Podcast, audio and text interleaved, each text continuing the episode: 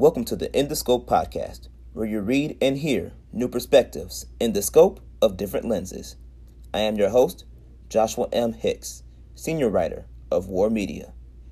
Make sure to subscribe to War on Anchor, the home of the In the Scope podcast, on all podcast platforms, including Apple Podcasts, Spotify, Google Podcasts, and the TuneIn app.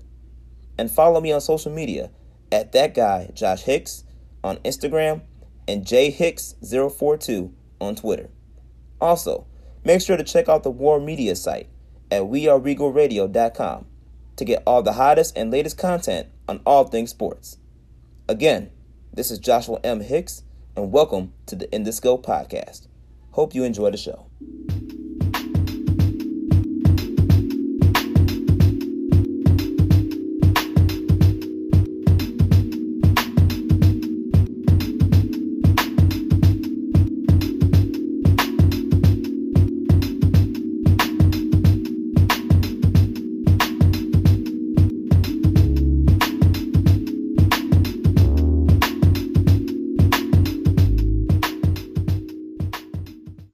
What's up, everybody? Welcome to the In the Scope podcast. I am your host, Joshua M. Hicks, senior writer for War Media, and I have a very special guest here with me tonight.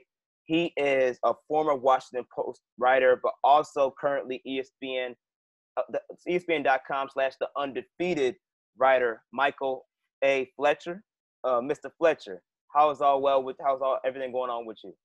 Oh, well, everything's good here, man. Things are good here in Baltimore. A little humid and hot, but we're making it. I totally understand. A little COVID crazy, you know, but hanging by a thread at least. Oh, I totally understand, man. Thank you for coming on the podcast. I really appreciate it, especially you being a mentor of mine in this industry, and eventually trying to get to that. Yeah, definitely. Yeah, that's a pleasure for me. Most definitely. We have obviously a variation of topics to jump in, but first off, we're just going to talk about the biggest thing that's really taken over the airwaves and the media from a topic perspective is obviously social justice. COVID has obviously shut pretty much the whole country down.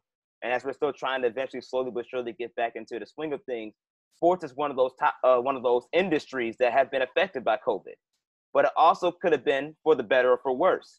Obviously, recently, as soon as we're currently recording this podcast, the Big Ten, the Pac-12, big conferences that have been vocally coming out saying we're canceling fall sports and we're postponing those fall sports to the spring. But even in a more professional setting, like the NBA, the NFL, COVID actually could have been a blessing in disguise just from a protesting perspective. We have seen over the past few months NBA players that have been very vocal, and not just being vocal, but actually out in the trenches, in the forefronts of these marches, protesting for social justice and change, saying Breonna Taylor's name, justice for George Floyd. How much of an impact has COVID, not obviously negatively, we know the impact that it has made, but how much of a positive impact has COVID played specifically for these social justice discussions, and the actions behind those justice movements, like the marches that we've seen from athletes joining these protests? You know, it's an interesting question, man. And I think you're right. You know, even though COVID, we can go on forever listing the negative impacts. But I think the fact that the world is kind of slowed, right, in a way, and the interest of the world has narrowed, and it's focused in on some of this activism. With the murder of George Floyd, as you point out, you know, you see Jaylen Brown driving to Atlanta to lead a march. If the Celtics were in full swing, he couldn't do that. And we probably wouldn't even cover it the same way, even sports media, general media, because there'd be so many other things going on. But obviously COVID's a big story, but there hasn't been that much else. And obviously with the social justice thing, that I think has provided a focus. You see the NBA is back now. And everywhere you look, even the commentators, sometimes it even feels forced, to be honest. Like the commentators are talking about, you know, say her name, education reform, what that may imply, you know, the various slogans on the backs of the jerseys. And I think it's getting the kind of time and attention that it's deserved for so long. I worry a little bit that about the embrace, like it's such a wide embrace, and it's become like so many things in our country commercialized a little bit. Like, you know, when people say Black Lives Matter, you know, and maybe I've just been around too long, but I feel a little suspicious, right? I worry that, do people really know what they're saying in the sense of like the deep implications therein? I mean, I think people, you know, I want to believe the best. People believe that on one level, but do they understand, okay, if that really matters, a lot has to change.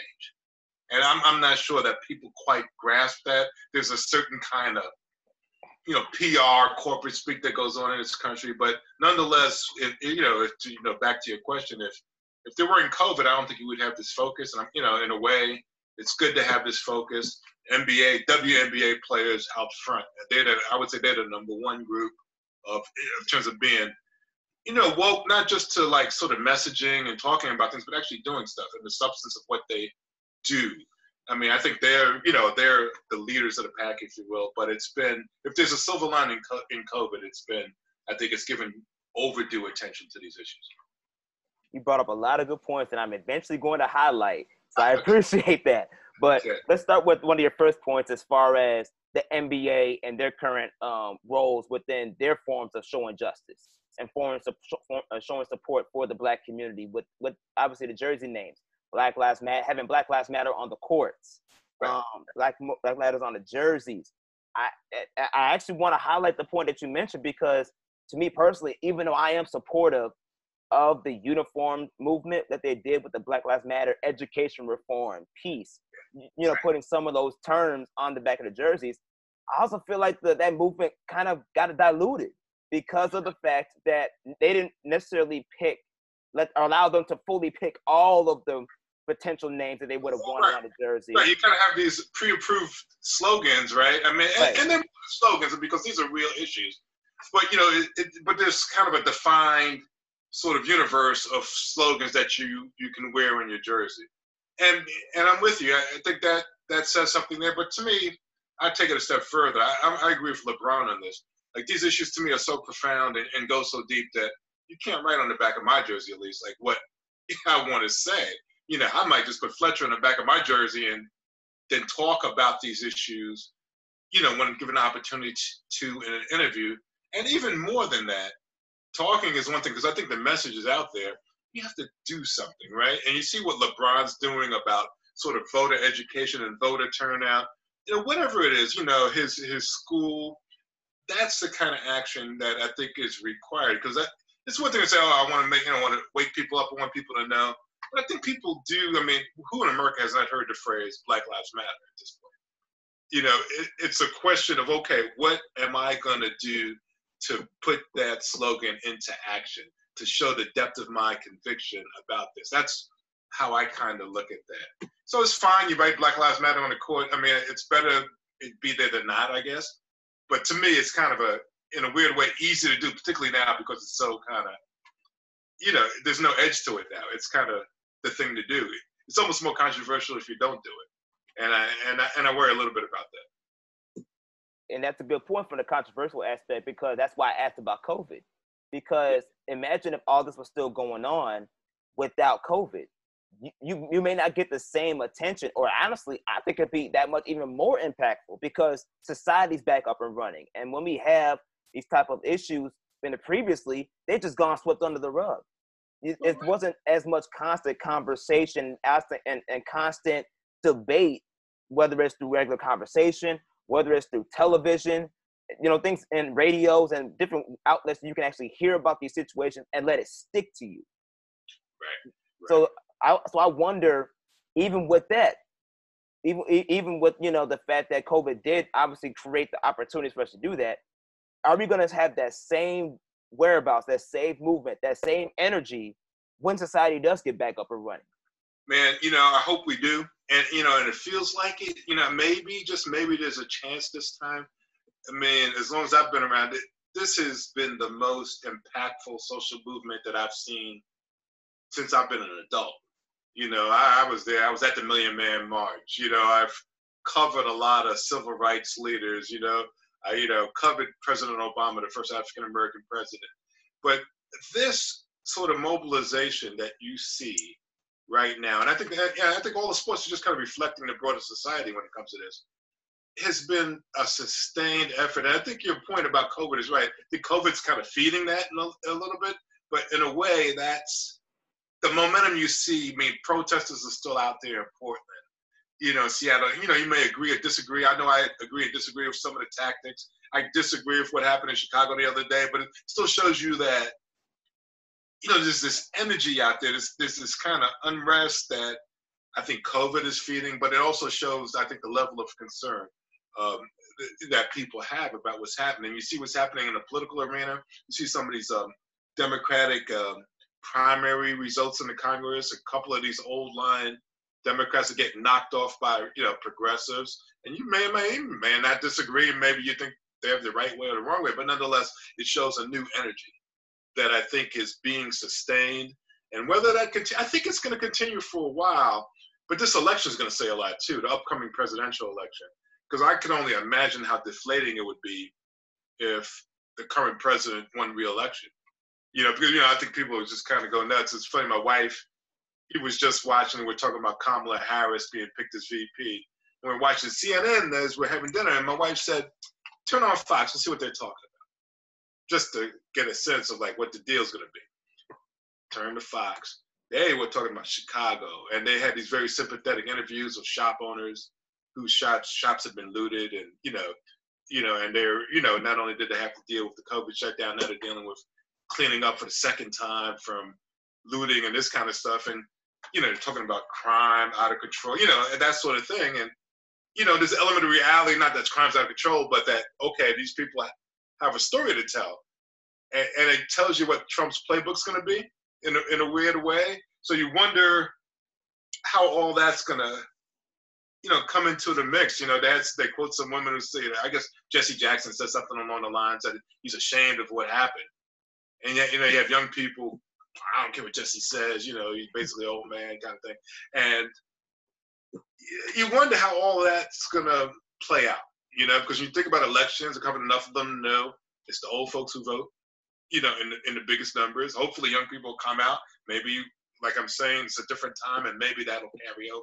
But I think there are a lot of open questions, right? And so if all this momentum does carry over to the polls, if people aren't so disaffected that they say it doesn't matter, if you vote. I mean, I'm still, my one beef with Cap from 2016, Cap was like, Trump, Hillary, all the same to me. I'm like, no, brother, they're not the same, but so let's hope people are, you're kind of more tuned in on that, and more, at some level, you have to become a little pragmatic about it. Like, this is your choice, You have A and B or C, and you got to choose one. This is going to be one of these three. If it's going to be A or B. So you got to choose. If you don't choose, you're basically, as they say, there's no such thing as not voting. Like, you don't vote, you kind of voting. So anyway, I know I'm rambling for you, Joshua. No, it's all good information, man. And that's stuff. These are the type of discussions that we need to have. So yeah. I'm all for the rant, and give us all the knowledge you can, man. Our audience needs it. Our audience needs it for sure.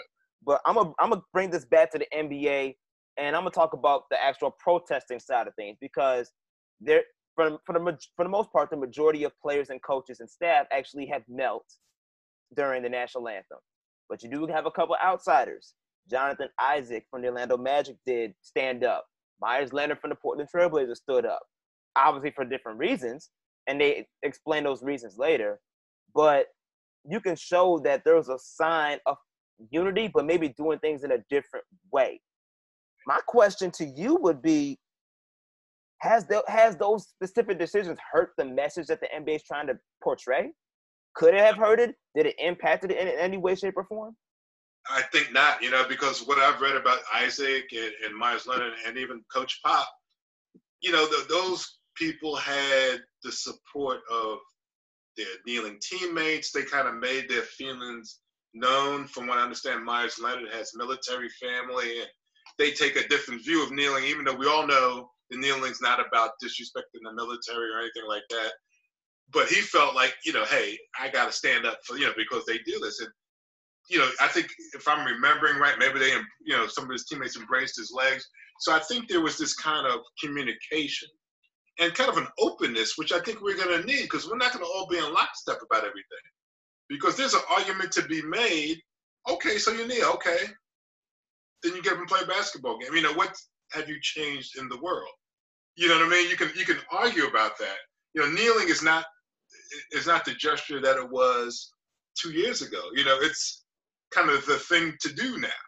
You know, so is it kind of a rote kind of deal, or is it really symbolic of, you know, of something else? So I don't think I think it actually enhances their message, because it shows a level of tolerance and a level of thoughtfulness, I think, that every protest movement needs. Interesting point that you brought up about the symbolism between kneeling, because when Cap did it, it wasn't the norm. That's what made the protest that much more profound, because he did it when no one else was doing it. And now everybody's saying we should take a knee. We can talk about how historically the knee was actually part of the civil rights movement. Dr. King protested in knee, in a sense to where it may not be in a football arena or in a sports arena to where it can be more notarized, but he did knee in protest, even at the Edmund Pettus Bridge when he was over there. He in the movie Selma, he prayed a knee to God before he backtracked on that. So the symbolism between the knee and protesting, I just think that because of the fact that people are now realizing that it's such a historic, symbolic gesture now, when you want to get a certain message across, that it also dilutes the formation of the protest. I think that plays a role in it as well. And I think you're right. And I think every protest movement, I think there's an evolution, right? You know, Cap started this, at least in the sports arena. Obviously, Black Lives Matter was rolling before Cap knelt, but nonetheless, he brought new life, new energy, and brought it into kind of this, into the sports realm in a way that I think has changed sports forever. You know, we used to talk about activism in sports, it would be the one-off athlete who did this, but now most athletes are, at least, if nothing more than mouthing a social message, they're doing that. And I argue that they're doing much more than mouthing it. But if that's the minimum, they're doing that. And 2014, who was talking about that? And we all love Michael Jordan, but we know his story, right? You know, and so things, you know, he changed things forever, and the kneeling was big then. And it's good to see now in a way, but another way, I'm like, well, it's not the sort of militant gesture that it was in 2016, certainly. It's the mainstream message. But it is breathtaking to look around the world, and it's become kind of a global gesture, you know, and that's something to behold, I think. But nonetheless, you know, I think now, like, back to that evolution, like, you have to ask, well, what's next? What are we doing to really make the change we're talking about? And let's try to even understand the change that we're seeking. You know, it's one thing to say, oh, we want their knees off our necks. Well, let's get a little more specific. You know, what do we want to do? What do we want our society to look like? You know, and let's try to push, you know, what are the mechanisms for making that happen? Who are the elected officials, if, you know, if we still believe in that, who are most apt to, you know, stand up for that? You know, how are we going to support them? What's the meaning of democracy? I mean, it's not just like, go vote November 3rd. It's like my city councilman hears from me. Maybe I go down to City Hall, it's a little inconvenient to go to a hearing if they're talking about doing something in my neighborhood that I don't like. You know, I mean, if it's something as simple as I want a stoplight on the corner because a kid got hit by a car 2 weeks ago, you got to, you know, there's a process. You know, you got to make that happen. And people need to have that awareness and need to feel that power, because you actually, it resides, it's there. You know, the power is there to be taken, you know, it's there to be grabbed, you know? I remember I used to cover Kwesi Nkrumah. He's back in Congress now. And he was the 7th District Congressman in Baltimore for a long time before Elijah Cummings took the seat. Then Elijah Cummings passed and Nkrumah ran for the job again. He had gone off and become an NAACP leader and things like that. But he used to have this line in his speeches, you know, sometimes we're like beggars sitting on bags of gold. Sometimes you have to look around and see the resources you have, and figure out how do you tap those. And there's no greater resource than one another. Like, if we could stand together as a community and do stuff and decide what it is we're trying to do, and it's not going to be perfect, you know, unanimity. We're not going to all agree about everything, but we could agree about a lot of things. And, you know, just, you know, eight people in a room trying to do something is so much more powerful. It's like a multiplier effect, you know, to one, you know, it's like 8⁸ power, you know, it's really a, you know, it really has that kind of exponential impact. And this is what I think that's the next step for our community, I would like to think. And a lot of people are doing that, don't get me wrong, but you need almost sort of more of that. I know protest is exciting. In a way, it has the feel of cutting edge and all of that, but it's almost the more day-to-day kind of slog of governance and making change that really is going to change lives. And that's what we have to get to and come to understand and make people feel empowered that they can make it happen. And that's the thing that people don't feel. They feel like it doesn't matter because if you look around in their lives, it feels apparent that it doesn't matter, but it really isn't true. I mean, it's there. But you have to, you know, you kind of have to grab that power and make it work. Everybody listening right now, you are tuning in to ESPN's The Undefeated, Michael A. Fletcher. Mike, you highlighted a little bit about how the WNBA has been very vocal and very big advocates of social change, and you very much argue they could be doing more, being from an impactful perspective than any other league in the professional realm. And I mean, they like you said, they've been very bold. They walked off the court during the national anthem. They came to the game saying, "Vote for Reverend what's his name from Atlanta, Reverend Raphael Warnock, who was running." I guess the owner of their own team, the Atlanta Dream. That's right. Exactly. Right. So, How has go more in depth as far as the WNBA's antics when it comes to protesting and more specifically with the Atlanta Dream's owner who, you know, did come out against the WNBA and basically said Black lives don't matter, at least the movement doesn't. How do you think they should handle that? I mean, I think the sisters of the women, not just the Black women, the women in the WNBA have stood, again, it's that power of unity. They've stood together against that. Like the owner of the Dream, a part owner, I mean, she's a U.S. senator, very rich woman from Georgia. Okay, you know, she's rich, that's fine. You know, she feels like Black Lives Matter is kind of un-American. And you've heard these talking points before, right? Because, you know, you go to the charter, there's some things in the Black Lives Matter charter about the nuclear family and about capitalism, you know, things that people may disagree with. But on the ground, we know what that movement means. Like Black Lives Matter is just what those words mean. So the owner of the Dream and the part owner says, no, you know, this isn't cool. You know, we should have an American flag. You know, we should stand up for the principles of America. And she has a right. I mean, that's her view, right? But the women of her team, like as you pointed out, they weren't cowed by that. You know, they stood up to her. You said while voting for her opponent. You know, and they had to drive her nuts. And they did it in a way that was, I think, you know, in some way respectful but strong. And it had a substantive point to it. And what could you say?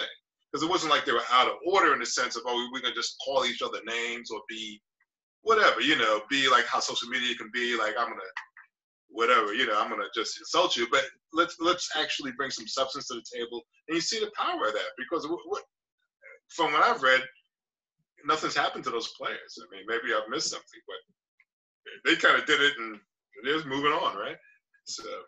So I'm proud of those ladies. Yeah, and I think we have to give more credit to the people that actually run these leagues, that are in charge of these leagues. Adam Silver of the NBA, he is he's very much a player's owner. He's someone that advocates for the players and for the athletes. So for him to work with the athletes to make sure they produce these campaigns that they've been doing, especially along with the WNBA, you have to give them major props and credit for that. And compared to franchises like in the NFL, where the NFL is a completely different story. You have ownership that doesn't always support those antics, and we know that from Colin Kaepernick's story. And what a point. And, you know, what's interesting is the NFL does a lot of stuff, but it doesn't seem to, like, accrue to much. Like, I mean, they've put a lot of money into some social justice organizations. I mean, it's up to, like, $250 million, which, you know, that's a nice chunk of change for an entertainment group, which is essentially what the NFL is. But I think your point is the key one. Like, the NBA has this kind of image, and it's more than an image. The reality is they have kind of a working relationship with the players. They see the players as partners in the league. And the NFL is more of a hierarchy. It's a top-down situation. You know, Roger Goodell, you know, people say he's a decent guy, but doesn't really control the owners. And the owners, a lot of them are very conservative. We know about some of these guys, big donors to at least Trump's inauguration, some to Trump's campaign. You know, so it's a different dynamic, I think, between the players and the owners. Irony being, NBA, you know, you're talking about kneeling. NBA actually had a rule, like, you're supposed to stand during the national anthem, right? You know, NFL didn't have that rule.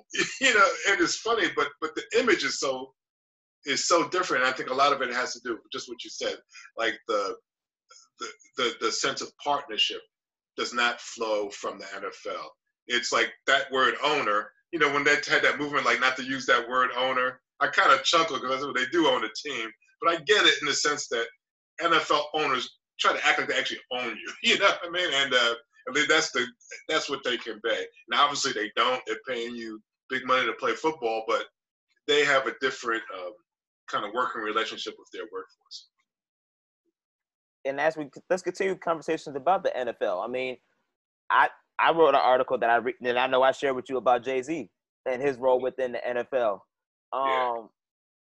From my understanding of the whole situation, the NFL hired Jay-Z to help bridge that gap between society, African Americans in the NFL, and their social justice initiatives, as well as obviously doing other stuff like the entertainment for the Super Bowl and things, right, and things of that sort.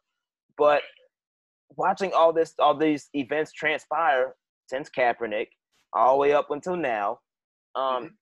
Like you said, they put their money where their mouth is as far as supporting other social justice initiatives and charities, but transferring onto events that may occur on the field hasn't always been applicable.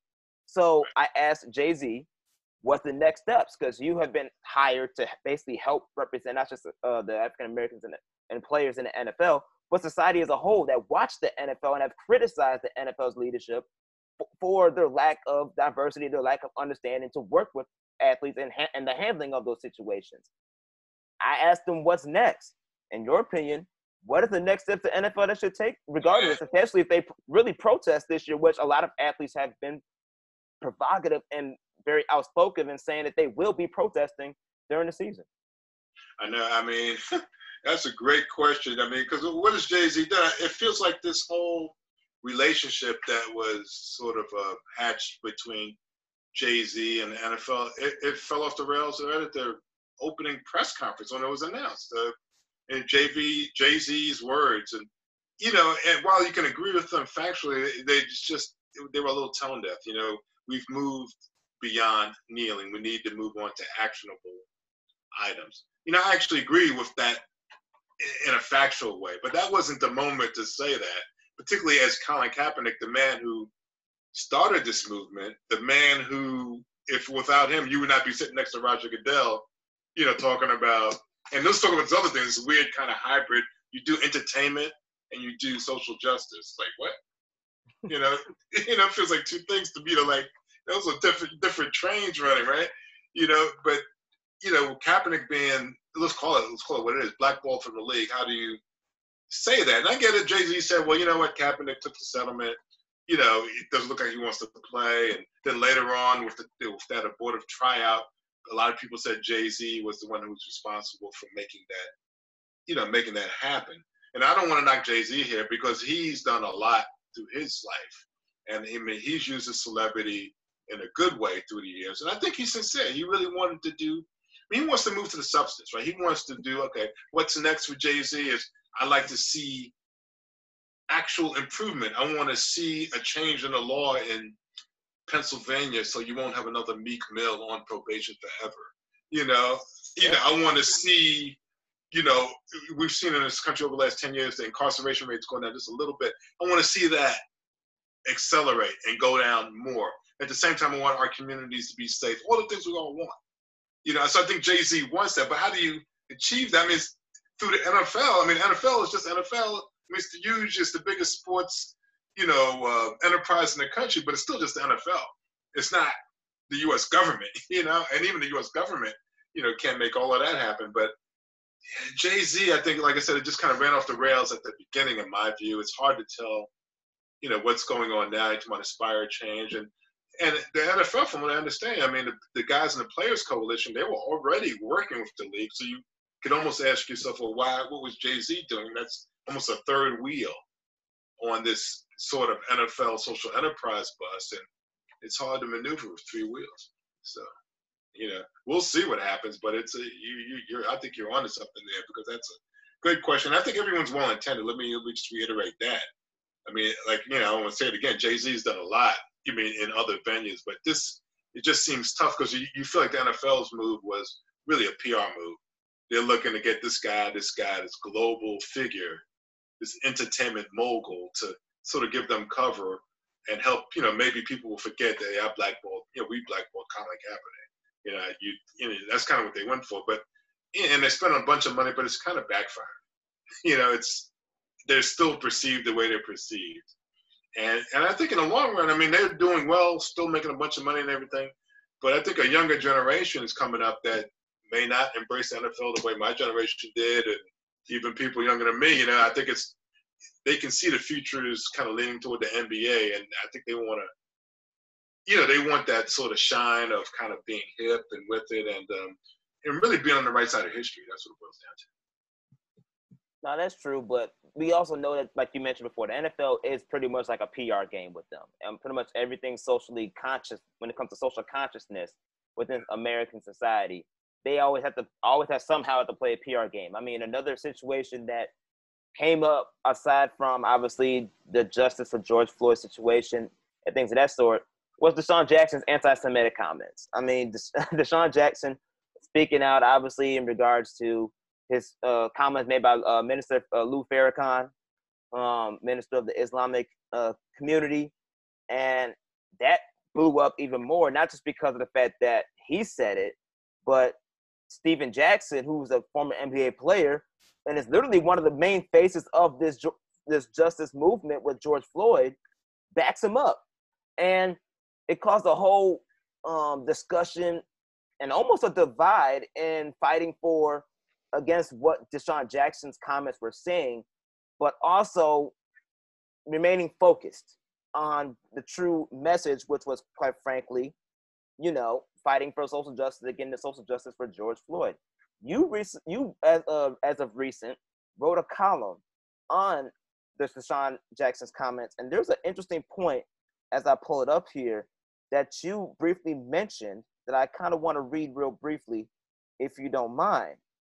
You basically said, Farrakhan's Nation of Islam is widely admired across Black America for its 90-year track record of lifting up and cleaning up Black Lives Matter and its emphasis on Black self-help. Many African Americans look past Farrakhan's frequent forays into mind-bending conspiracy theories and his long history of anti-Semitism to focus on what they see as his core message. That has long been a sore point in Black-Jewish relations. Through the years, a series of Black leaders have attempted to forge partnerships with Farrakhan in the hope of tapping into his broad grassroots appeal, and were criticized for minimizing or ignoring his anti-Semitism rather than acknowledging it for what it is. Go more in depth as far as what you meant by that statement and how it applies to Deshaun Jackson's comments against, you know, at that point, even though he wasn't trying to make it degrading, but at the same time, sort of degrading comments towards the Jewish community. Yeah, because, you know, Deshaun Jackson, as people remember, posted some track that was allegedly, it turned out it wasn't a Hitler quote, but he thought it was a Hitler quote. And I can't remember what it says as I sit here now, but it was basically an anti-Semitic thing, and trying to say it wasn't anti-Semitic. You know, it was like almost self-evidently that. And then sort of as an aside mentioned, on the 4th of July weekend, Farrakhan had given a speech, I think up in Michigan, as Michigan State. And, you know, sort of an annual speech that Farrakhan does. It talked about how the minister's speaking truth. And, you know, I'm someone who's followed Farrakhan for years. You know, I remember the first time I saw Farrakhan I was a teenager living in New York City.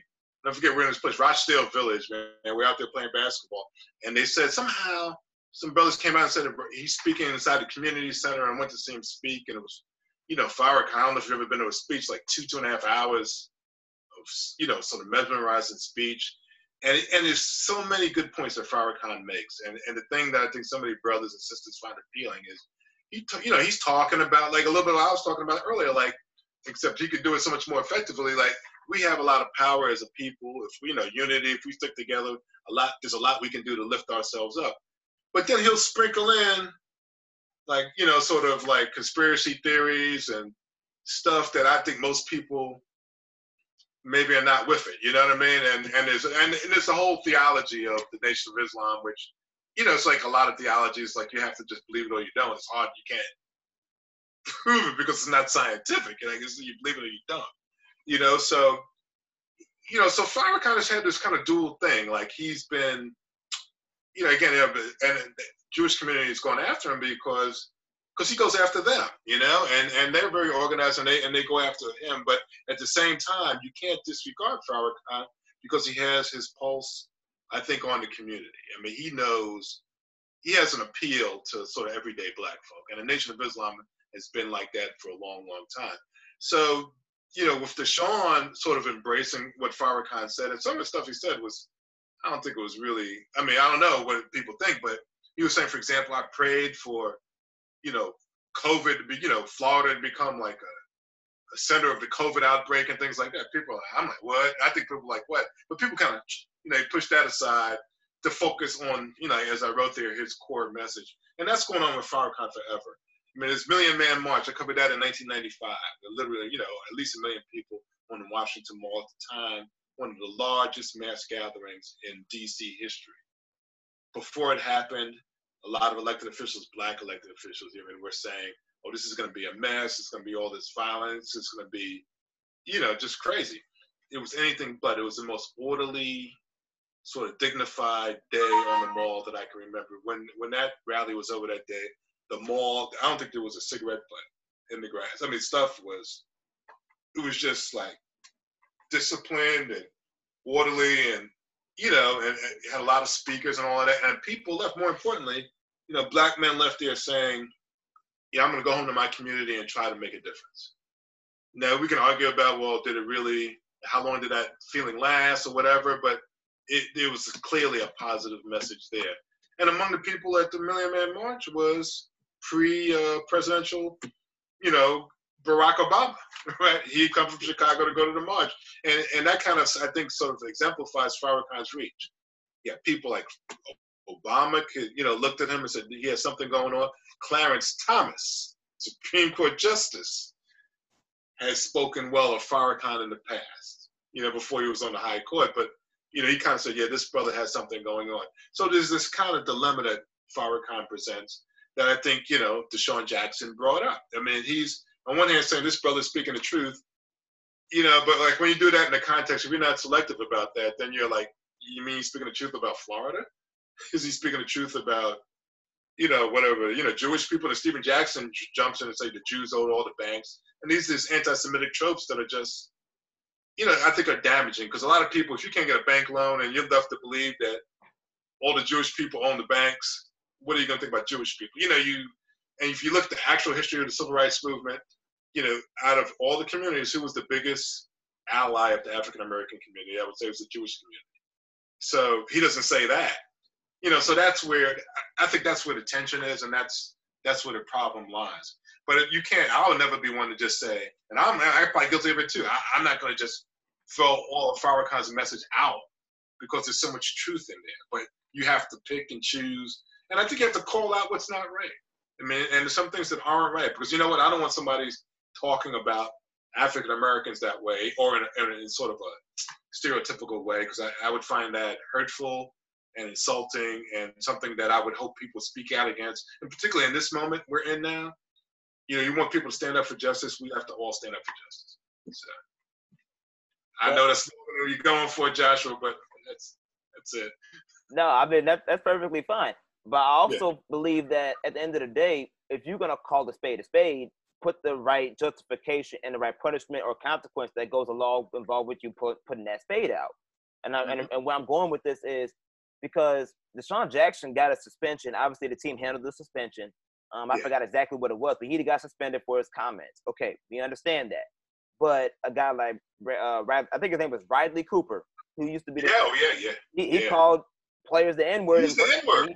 Yeah, and he only got 1 day of practice.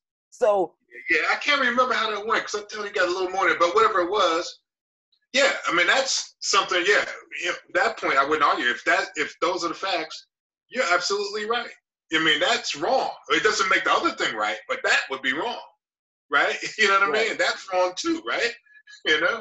No, I'm absolutely right with you there, and that's what Steven Jackson was trying to say. But in the process of saying that, he dragged his other stuff into it too, right? I mean, when Steven Jackson kind of left to, you know, to Deshaun Jackson's defense. And me, you know, I'm like, I hate writing this, you know why? Because as a football fan, I love Deshaun Jackson, right? You know, and, you know, something about how quick he is. And, you know, I just always enjoyed watching him play. And I just felt like he was kind of in a place where in some ways he didn't even understand what he was saying because he was literally pointing to anti-Semitic things, saying I'm not an anti-Semite. But I'm like, here's this Hitler quote, and, except for statement of Hitler quote. You know, it's just kind of a bizarre situation.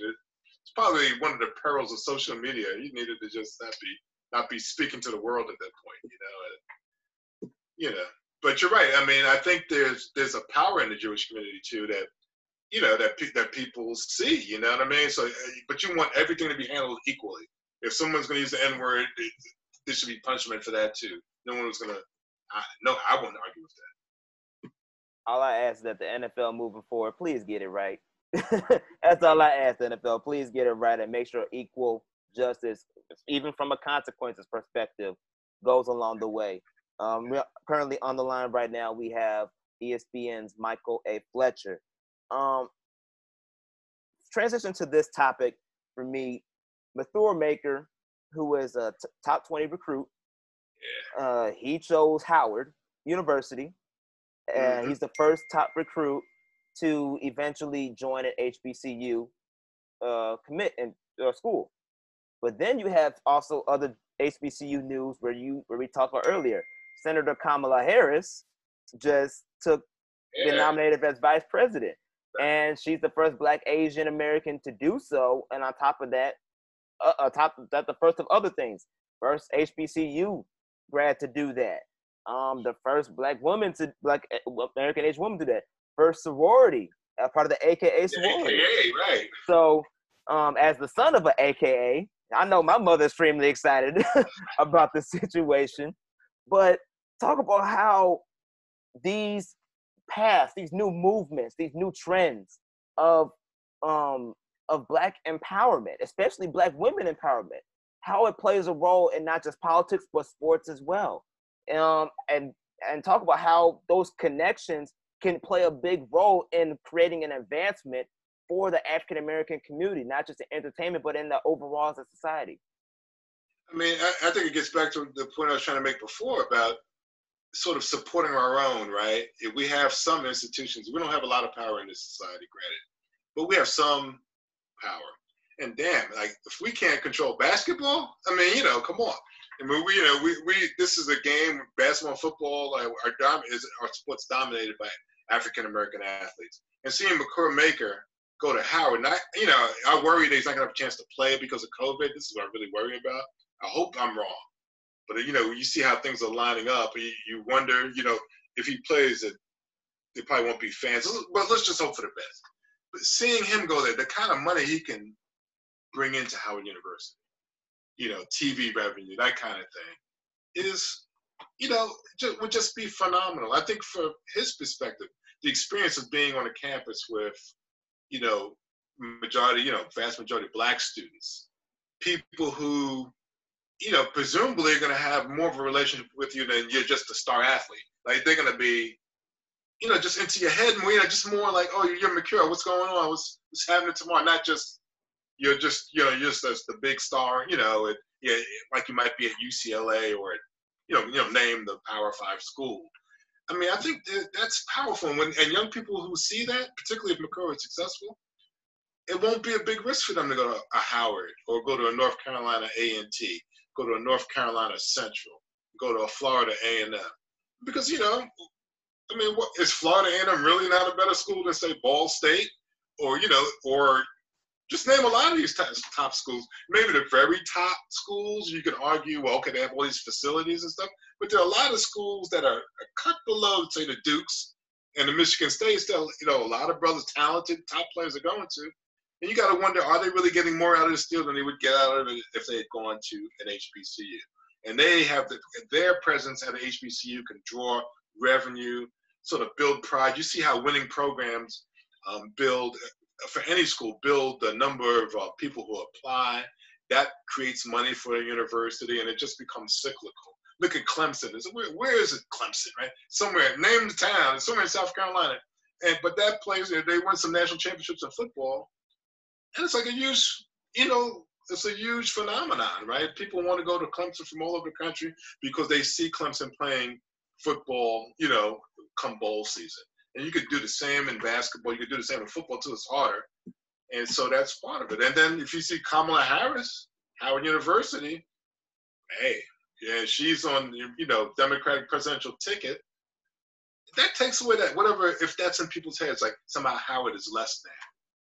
How could Howard be less than if this sister went to Howard and listened to her talk, listened to her hold her own in the political arena?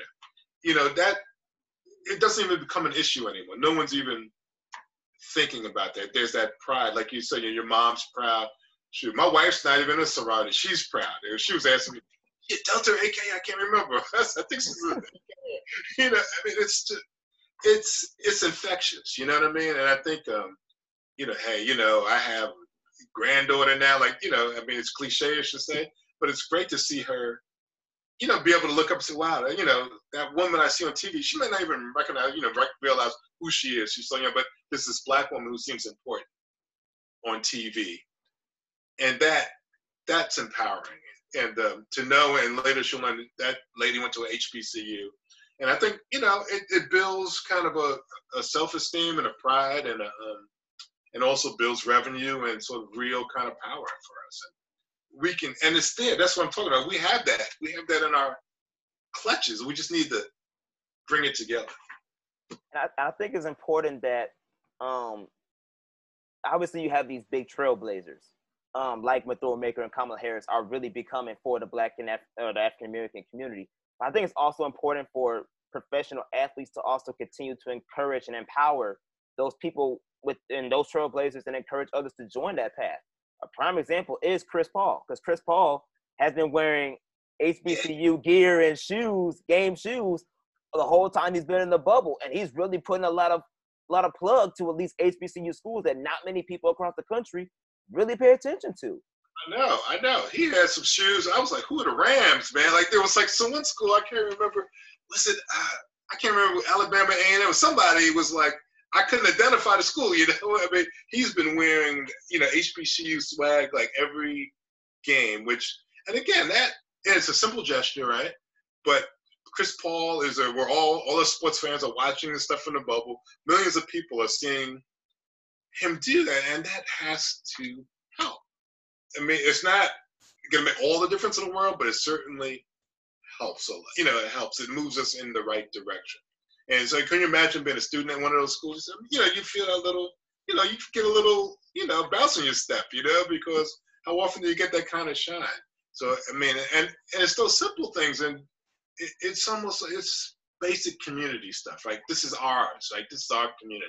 This is not knocking somebody else or taking away from whatever, Duke or whoever. This is building ours, you know, and that's how you get stuff done. That's how, first of all, that's how people respect you at the end of the day, because, you know, you have yours. You don't have to answer to somebody. You do it your way. You know, and as long as you have produced good results, who's going to be in a position to criticize? So I'm all for that. You know, I love seeing it. And I'm glad I could see, you can see through the years, finally, athletes, this activism has become kind of part of the mainstream of pro sports. And I don't think it'll ever change, you know, and these brothers, they have the smarts. They have some money, they have some independence, and they're putting it to use. I'm glad to see them doing that. You know, I used to be like in the old days, I used to read stories about cats or someone robbed their locker at $200,000 worth of jewelry. I'm like, how do you have $200,000 worth of jewelry? You know, and, but it's nice to know that, you know, people are like doing stuff that I think is going to help the broader community. do you actually believe that we're in a time now where if you are a superstar athlete and no matter what sport you play, you have a legit obligation to promote your community, especially if you're part of the minority community, or that more specifically, as us Black brothers talking, African-American community? Do they have an obligation to utilize their platform to help create the social change and the social justice they want to see within their communities? Is it an obligation now? You know, I almost hesitate to say obligation, but I think almost, yeah, you know, almost, yes. I mean, far be it from me, like, you know, people are going to live their lives the way they see fit. But I think there is kind of a responsibility to do that, because they have so much, man. And it's because community supports them that I think that it really is the right thing to give something back. And it's not that hard to give back. And when you have that kind of platform, you can do it pretty easily and have an outsized kind of impact. I would love to hear these brothers talking more about voting, you know, talking more just about just community building and supporting one another, and just some basic stuff, man, that young people I think would be enlightened to, you know, sort of hear, you know, talk about how we can help, you know, sort of build our communities, help one another.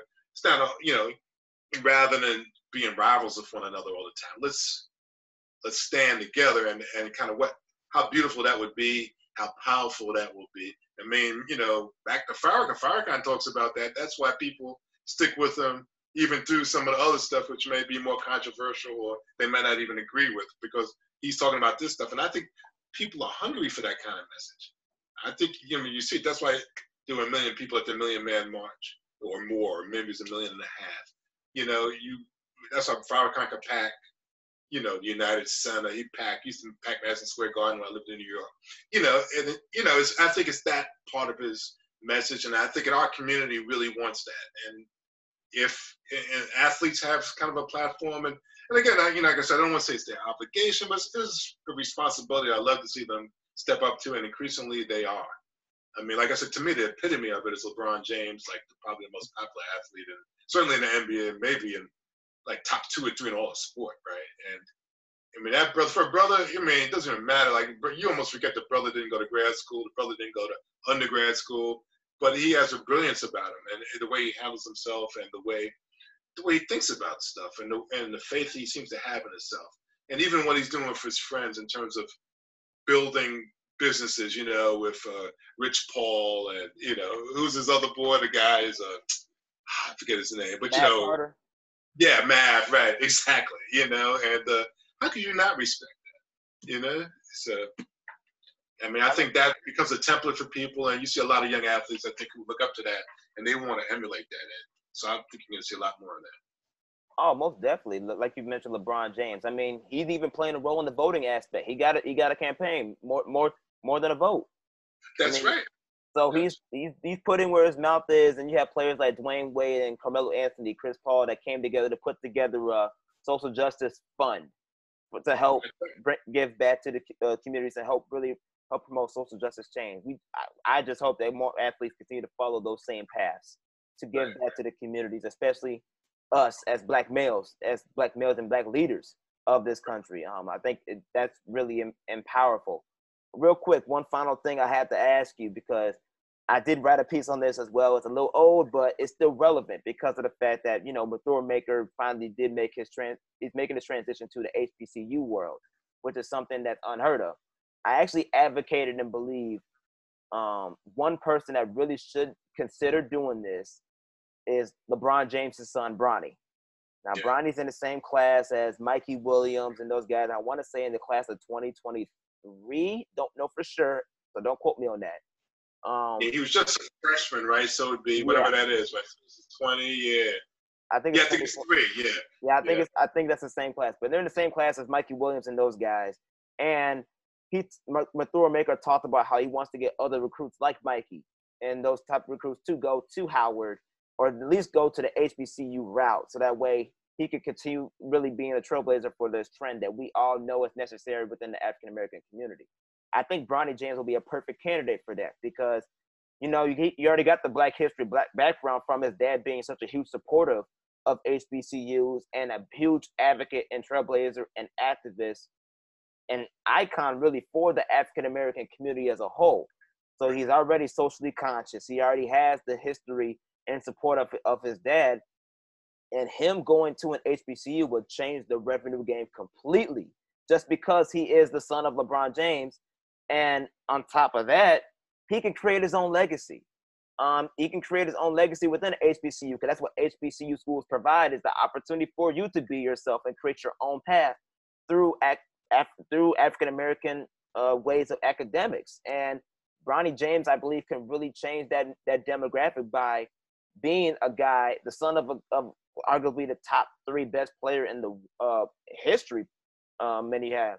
And to see what he's done and to create his own legacy throughout his own way and his own path, what other way would you be on to do it as a top recruit to go to an HBCU? I just think that would be an ideal situation for him. What are your thoughts on that idea? Man, I'm with you on that one 100%, man. Could you imagine, I don't know, I think North Carolina Central already offered Bronny James, right? So right. Could you imagine, like, I don't know, some, you know, Christmas tournament, North Carolina Central, Bronny James, you know, I guess it's a 2-guard or whatever. And, you know, who's sitting at midcourt watching? Like, his dad, right? LeBron James is there cheering his son on, and maybe Dwayne Wade's there to lend some support, or whoever else. I mean, that would be huge, whether or not Bronny James becomes a fraction of the player of his dad. Just the fact of who he is, that name, and sort of what it would represent would be a game changer for HBCUs, and maybe he'll do it. I mean, knowing LeBron James, who knows? You know, unless Bronny James proves to be like a guy who doesn't have to go to college to play pro ball, but he may or may not be that guy. I don't know. It's hard to tell from his freshman year.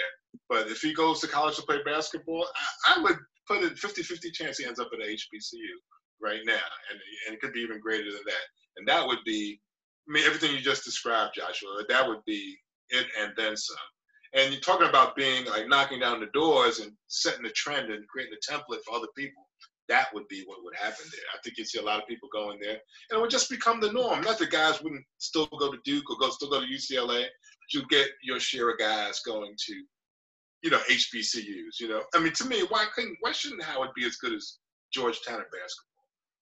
You know, VC. Why is VCU better than Howard at basketball? I mean, why? You know, I just could never understand that. You know, so why you can see Loyola Chicago to the Final Four? Yeah. Yeah, right.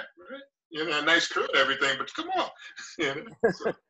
No, that's truth, man. That's truth, man.